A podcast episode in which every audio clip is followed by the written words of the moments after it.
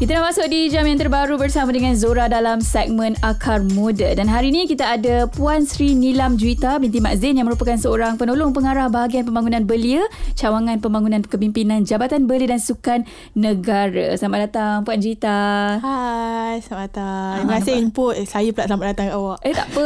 Memang kita sama-sama masuk studio, studio ni pun. Okey, hari ni kita nak borak mengenai topik kita Anugerah Perdana Belia Negara. Pastinya semua orang nak tahu apa benda lah Anugerah Perdana Belia negara ni kita akan kongsikan sekejap aja lagi dan uh, mungkin Puan Juita boleh memperkenalkan sikit tentang diri Puan. Baik, Assalamualaikum warahmatullahi wabarakatuh. Saya Juwita. Uh, nama panjang tadi lah Sri Nilam Juwita. Boleh panggil Juwita je. Saya daripada Cawangan Pembangunan Kepimpinan daripada bahagian Pembangunan Belia KBS. Alright, berapa lama dah dengan uh, belia ni? Saya dengan belia ni dah 4 tahun. Mm-hmm. Saya start 2019 lah. Start masuk Mei 2019. Dan sehingga sekarang dah 4 tahun. Tapi di bahagian pembangunan belia ni dah tahun yang ketiga. Wow, dah kira uh, sis, apa uh, kakak senior lah kira. Tak senior lagi lah. Junior-junior entry-entry level lagi. okay, uh, selalunya dalam 3 tahun ni apa saja fokus yang uh, Puan Juwita buat? Okay, sepanjang tiga tahun ni normally kita akan fokus kat program kita sendiri lah. Uh-huh. So, program saya adalah Anugerah Perdana Belia Negara. So, uh-huh. kita shortkan SAPBN. Tapi, dalam masa yang sama, kita juga akan membantu untuk menguawakan dan kita untuk program bahagian pembangunan belia lah. So, untuk macam kita ada banyak sangat program. Uh-huh. So, baru-baru ni kita baru menyampaikan uh, majlis penyerahan fellow perdana uh-huh. yang disampaikan oleh PMX uh-huh. pada semalam dan last week ada Parlimen Belia. Uh, uh-huh. So, kita juga akan membantu program-program rakan-rakan seperjuangan kita lah dekat bahagian pembangunan belia. Baik, kejap lagi kita nak fokus balik mengenai anugerah Perdana Belia Negara. Terus kekal di Rakita 107.9. Kembali bersama dengan Zura di Petang Rakita untuk segmen Akar Muda hari ini bersama dengan Zura Puan Sri Nilam Juwita binti Mak Zain yang merupakan penolong pengarah bahagian pembangunan belia, cawangan pembangunan kepimpinan Jabatan Belia dan Sukan Negara. Pastinya semua orang nak tahu apa benda anugerah Perdana Belia Negara dan mungkin Puan Juwita boleh kongsi dengan kita mengenai anugerah Perdana Belia Negara dan okay. detail pasal program ni. Boleh boleh. Okey, Anugerah Perdana Menteri Negara ni atau saya panggil APBN lah senang mm-hmm. eh untuk saya cerita. Okey, APBN ni telah bermula tahun 1988. Mm-hmm. Uh, tahun di mana saya pun tak lahir lagi. Um, ini adalah anugerah untuk sebagai satu platform untuk mengiktiraf belia lah. Mm-hmm. So bukan sahaja belia, individu belia, kita juga mengiktiraf pertubuhan belia. Uh, so pertubuhan belia tu perlu berdaftar dengan ROY lah, pen, pejabat berdaftar pertubuhan belia. Oh, ingatkan nama orang tadi ROY tu. Tak.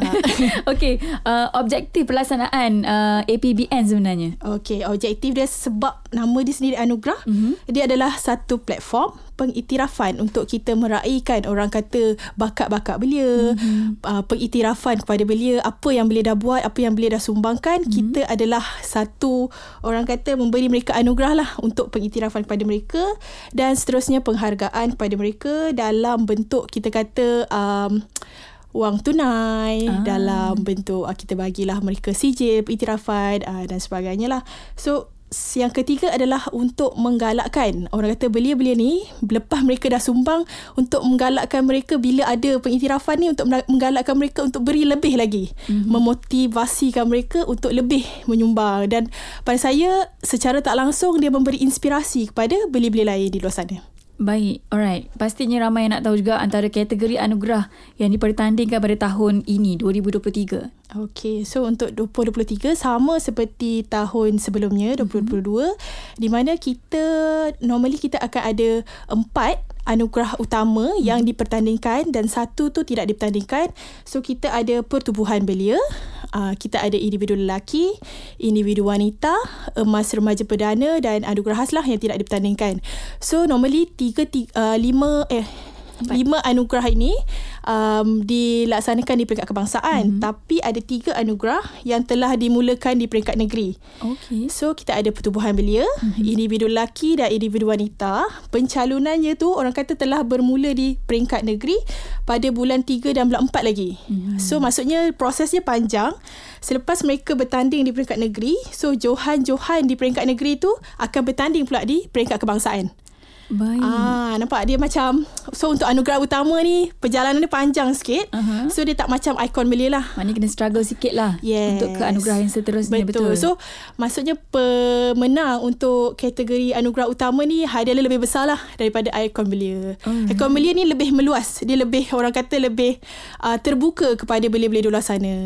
Macam mana ni terbuka tu? Ha, Kita nak tahu juga Okey. mana tahu saya pun boleh ada dalam tu. Boleh. Okey, macam ni. Uh, kalau ikon belia, dia lebih terbuka sebab dia tidak memerlukan pencalonan daripada negeri. Uh-huh. Maksudnya kalau Zora tak masuk daripada negeri pun, Zora mesti masuk ikon belia. Oh. Oh. Di peringkat kebangsaan. Uh-huh. So, lebih terbuka lah sebab sebab apa kita buka ikon ni sebab ramai yang nampak kalau kategori individu lelaki, individu, individu wanita tu hanya untuk orang yang masuk pertubuhan belia je. Oh. Ah, so orang-orang yang dapat ground yang dekat uh, daerah, hanya dia orang je yang tahu.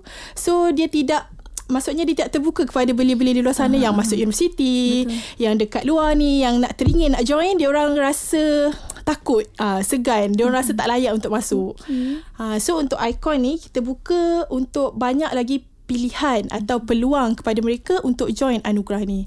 So ada tujuh semua ikonnya. Zora tahu tak tujuh? Ya, saya tahu ikon belia OKU. Okey. Uh, ikon belia Youth Biz. Uh, ini untuk yang uh, apa ahli bisnes dah kan? Betul. Ikon belia Sanjungan Budi. Ikon belia influencer media sosial ni pun ada. Ni baru ke? Baru di, baru diadakan ke atau memang sebelum-sebelum ni ada? Uh, sebelum ni tahun 2022 memang baru. Oh, memang Ah, memang baru. kalau tahun ni kira tahun kedua kita lah Ah, untuk kita ada juga ni. lancarkan. Ikon belia Reka Tekno. Oh yes. Ikon belia kelestarian alam. Ikon belia karismatik. Ah, sebenarnya banyak lagi kan? Eh, ini antaranya lah kan? Ah memang tujuh je. Memang tujuh sahaja. Memang tujuh sahaja. Jadi sama macam tahun lepas dibawa ke tahun ini. Dibawa ke tahun ini. Okey, antara okey kalau nak kata ikon belia influencer untuk media sosial siapa yang menang tahun lepas? Tahun lepas yang menang Haziq, uh, Aha. Cik Haziq yang ajar, ajar TV. Dia ada dia adalah um, orang yang uh, maksudnya mem- mempengaruh. Mhm. Mm-hmm. Dia mengajar uh, kanak-kanak atau kata pelajar lah Aha. melalui platform-platform media sosial. Ah, nanti kita tengok balik sebab ramai Haziq ni ha, kalau tak? boleh kalau boleh buka dekat YouTube dia dah ada 500k subscriber. Wow. Ah, sebab apa yang menariknya dia ni dia ajar daripada konteks yang menarik tau. Uh-huh. Maksudnya macam info-info yang kita kata info-info yang umum ke pasal orang kata pelik lah macam kalau boleh buka dia punya YouTube tu aha. cara dia mengajar tu menarik Ah, menarik perhatian boleh menarik perhatian kanak-kanak tapi yang kelakarnya dia punya pesaing Aha. tahun lepas adalah Daddyhood. Oh, wow. Ah. Daddy Hood. Macam mana Daddyhood boleh kalah dengan aj- Ajar? Eh, jangan macam tu. Ah, bersanding dengan Pada saya tak lah. Pada saya dia sengit. Pada saya dia Ah, sengit. betul, betul. Tapi macam saya saya nampak yang menyokong Haziq ni adalah kalangan ibu bapa sendiri. Wow. Ah, so dia rasa benda ni very informative untuk anak dia. So bila kita baca komen-komen tu support aja, support aja, undi aja. Ha, So Wow. anak-anak saya sangat suka aja. Itu so saya rasa mak macam ayah lagi, adik-beradik lagi. Yes, tu Aduh. anak-anak lagi kan. Anak Ah, lagi. So Okey, sebab itulah dia menang. Baik-baik. Siapa yang mungkin nak berada dalam ikon belia influencer ni yang mana berminat nak hantarkan pencalonan tu kita akan kongsi sekejap lagi okey. Teruskan ke Adira kita 107.9. Terima kasih kerana masih lagi setia bersama dengan Zora dalam segmen Akar Muda. Bersama dengan Zora, penolong pengarah bahagian pembangunan belia, cawangan pembangunan kepimpinan Jabatan Belia dan Sukan Negara. Kita ada Puan Juwita hari ini yang mana kita nak kongsikan mengenai anugerah Perdana Belia Negara. Dan tadi juga kita kongsikan antara banyak ikon-ikon yang akan diketengahkan antaranya ikon belia karismatik, ikon belia kelestarian alam, ikon belia influencer. So mungkin uh, Puan Juwita boleh kongsi dengan kita yang mana ramai je orang di luar dekat sana yang berminat nak hantarkan pencalonan untuk ikon belia. Bagaimana caranya? Okey, so sekiranya uh, ada yang mendengar hari inilah Mhm. mm-hmm. yang berminat untuk menghantar pencalonan anda ke ikon belia ni, so boleh berbuat demikian pada 1 September mm-hmm. 2023. Boleh pergi ke kami punya uh, media sosial. Kita normally kita akan aktif di Instagram, TikTok dan Facebook lah. Mm-hmm. Uh, belia.my untuk cari link uh, link untuk kita daftarkan pencalonan lah. Mm-hmm. Daftar pencalonan dulu and then semua kena ada akaun TikTok. So kalau tak ada tu mohon buka akaun lah. uh, kena buat siap-siap Buat akaun siap-siap TikTok. dulu. And then kena post video di sana. So video tu kena tengok, mula kena tengok kriteria dan syarat tau. Dekat uh-huh. sana kita akan uh, share lah link untuk uh, landing page, uh-huh. untuk syarat, kriteria, permohonan. So kita ada tujuh kategori. So okay. baca. Baca, saya, saya pesan baca betul-betul nak masuk yang mana satu. Okey. Ah, so Jadi kalau rasa, tujuh. okay kalau rasa um, Zora rasa, oh saya ni berkepimpinan. Aha. Uh, so masuk yang karismatik. Ah. Ah, so macam you punya sumbangan sejak universiti, oh saya banyak menyumbang kepada kepimpinan, kepimpinan belia contohnya. So masuk karismatik. So Ah. kalau rasa macam oh saya ni selalu buat kerja-kerja sukarelawan lah. Uh, saya ni adalah orang yang sangat uh, take care kepada alam sekitar saya. Saya adalah orang yang begitu. Kena ada bukti ke macam mana?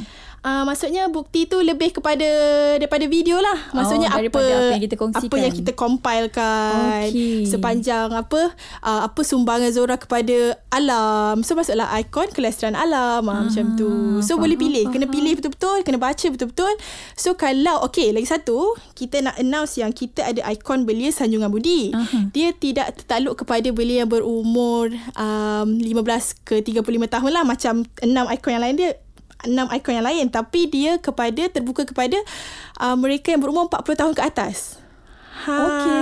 Satu Tapi je tu. Satu Ini je. dah tak panggil belia dah lah. Ah, tu ikon Sanjungan Budi sebab namanya adalah Sanjungan Budi dia uh-huh. bersesuaian lah dengan mereka-mereka yang telah orang kata menyumbang kepada bahagian pembangunan belia, pembangunan belia, kepimpinan belia yang orang kata dah 10 tahun menyumbang uh-huh. tapi tak dapat apa-apa mungkin you guys Inilah boleh masanya. inilah masanya boleh Yes. cerita lagi. Ha so lepas dah baca syarat apa semua dah settle and then boleh hantar video ke TikTok, platform TikTok uh-huh. and then boleh hashtag Uh, hashtag tu kena ikut ikon apa yang kita nak masuk lah. Oh, tak boleh pakai bedal je. Tak boleh. So hashtag dia okay. Kalau nak masuk karismatik, hashtag ikon karismatik. Kalau nak masuk ikon apa? Zura nak masuk ikon apa? Okay, icon youth beast tiba. Ah, so hashtag icon youth beast Ah, macam tu. Lepas tu okay. hashtag juga APBN 2023. Ah. So itu antara perkara penting yang yes, kita nak ambil tahu eh. betul. Bukan nak main masuk je. Nak kena juga ada sikit ilmu lah. Kena dapatkan info yang sepatutnya lah. Antara kriteria untuk masuk menjadi ikon belia ni. Okey, kriteria dia senang saja kena berumur 15 hingga 35 tahun. Itu yang Okey. pertama lah. And then you ada sumbangan-sumbangan tertentu atau pengiktirafan atau apa-apa yang nak ceritakan nak you nak share dengan kita dengan Hmm. belia-belia di luar sana.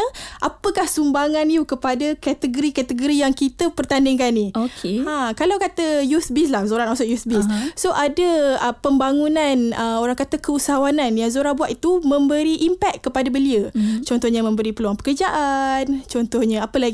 Memberi orang kata bantuan kepada masyarakat, komuniti. Mm-hmm. Boleh, boleh tonjolkan ha di situ. Apakah ke- sekarang ni yang penting keyword dia adalah impact. Impact uh, sumbangan tu kepada belia dan kepada masyarakat. Ah. Alright. Okay. Pastinya korang semua pun tak sabar-sabar kan. Kalau kita masuk pertandingan mesti ada hadiah. Betul? Betul. Yes. Kejap lagi kita nak minta Puan Zui tak kongsi dengan kita. Antara hadiah-hadiah yang akan diberikan kepada ikon-ikon belia ni. Semuanya di Rakita 107.9. Masih lagi bersama dengan Zura dalam segmen Akar Muda dan hari ini kita nak kongsikan mengenai anugerah Perdana Belia Negara yang mana kita dah kongsikan antara ikon-ikon belia yang akan diketengahkan untuk tahun ini sama seperti tahun 2022 dan pastinya ada hadiah yang menarik menanti korang semualah. Jadi mungkin Puan Juita kongsikan dengan kita hadiah yang menanti semua ikon-ikon ni. Ha, ni part-part yang ditunggu-tunggu kan Zura kan? Betul, betul. Uh, okay, untuk hadiah, kita ada tujuh ikon belia. So, tujuh-tujuh tu akan dapat wang tunai yang berjumlah RM10,000. Wah, setiap satu eh bukan Setiap bagi tujuh. satu. Setiap Bukan, satu. ah, setiap satu ikon akan dapat RM10,000. Bukan tu je? Kita ada piala mm-hmm. yang direka khas untuk you guys. Wow. Okey, lepas tu kita ada sijil yang ditandatangani oleh Perdana Menteri kita. Ah, bukan so, yang paling kali-kali best, kan? the best part, kita punya majlis penyampaian kita jangkakan pada 11 hari bulan 11 2023 yang juga akan disampaikan oleh Yang Amat Berhormat Perdana Menteri kita. Wow, tarikh dah cantik. Kan? Wah, okey okey. Shopee sale. Baik-baik. Zora harap semua orang kat luar sana yang mana tergerak hati tu macam uh, boleh ni. Sebenarnya boleh. boleh. Macam tadi Zora ada bincang dengan uh, Puan Juwita mengenai ikon boleh influencer yang mana bukan saja influencer yang ada banyak uh, followers dekat social media tapi korang yang merupakan seseorang yang uh, pernah influence orang bukan saja benda-benda yang kita nampak dekat social media lah kan. Tapi Betul. mungkin kata korang antara uh, orang yang bekerja dalam bahagian digital yang mana korang selalu share gambar-gambar dekat social media supaya orang lain pun boleh turut sama kongsikan juga dekat platform diorang. So ini juga uh, salah satu ikon juga yang boleh dikongsikan yang boleh join juga untuk Betul. masuk ikon influencer ni okey dan jom kita nak teruskan kepada puan Juta boleh bagi sikit kata-kata untuk boleh dekat luar sana Okey, untuk beli-beli di luar sana mm-hmm. yang mendengarkan saya pada petang ini, mm-hmm. okey, so saya nak ajaklah ramai-ramai untuk join APBN 2023 ni untuk kita memeriahkan. So saya nak pecahkan tradisi yang orang kata Mari. Um, APBN ni untuk uh, belia-belia berpersatuan saja. Tak sebenarnya bukan salah sama sekali. Ianya hanyalah terbuka untuk belia-belia kita di luar sana mm-hmm. untuk join. You guys kena selahkan bakat you guys kena bagi tahu dekat belia-belia lain apakah sumbangan dan apakah pencapaian you guys untuk belia-belia lain terinspirasi dan menjadikan you guys ni orang kata idola lah idola kecil. Uh, tapi mana tahu dengan usaha yang you guys buat hari ni telah melahirkan belia-belia yang bermanfaat di luar sana. Mm-hmm. so join. Jangan lupa join pada pada 1 September 2023 boleh hantarkan pencalonan ke platform TikTok kita. So jangan lupa juga follow belia.my di Facebook, kita TikTok uh, X dan di mana lagi satu ah? Saya lupa dah. Facebook. Facebook, TikTok, Instagram. Instagram. Lupa dah Instagram kita. Okay, okay. Instagram, Instagram pun nama sama jugalah. Sama belia.my B E L I A dot MY. Ah, dan jangan lupa juga satu lagi. Walaupun nama dia Belia tapi ada satu lagi ikon yang mana lebih ke, uh, umur lebih 40 tahun ke atas boleh masuk iaitu ikon Belia Sanjungan Budi. Jangan lupa eh kalau ah, kata share kalau, tu share sikit dengan mak bapak kalau kita. Berbudi, uh, kalau berbudi kita berbahasa lah orang berbudi ah. kita berbahasa. So kita memberilah penganugerahan kepada mereka-mereka yeah, di luar betul. sana. Alright, terima kasih untuk hari ini Puan.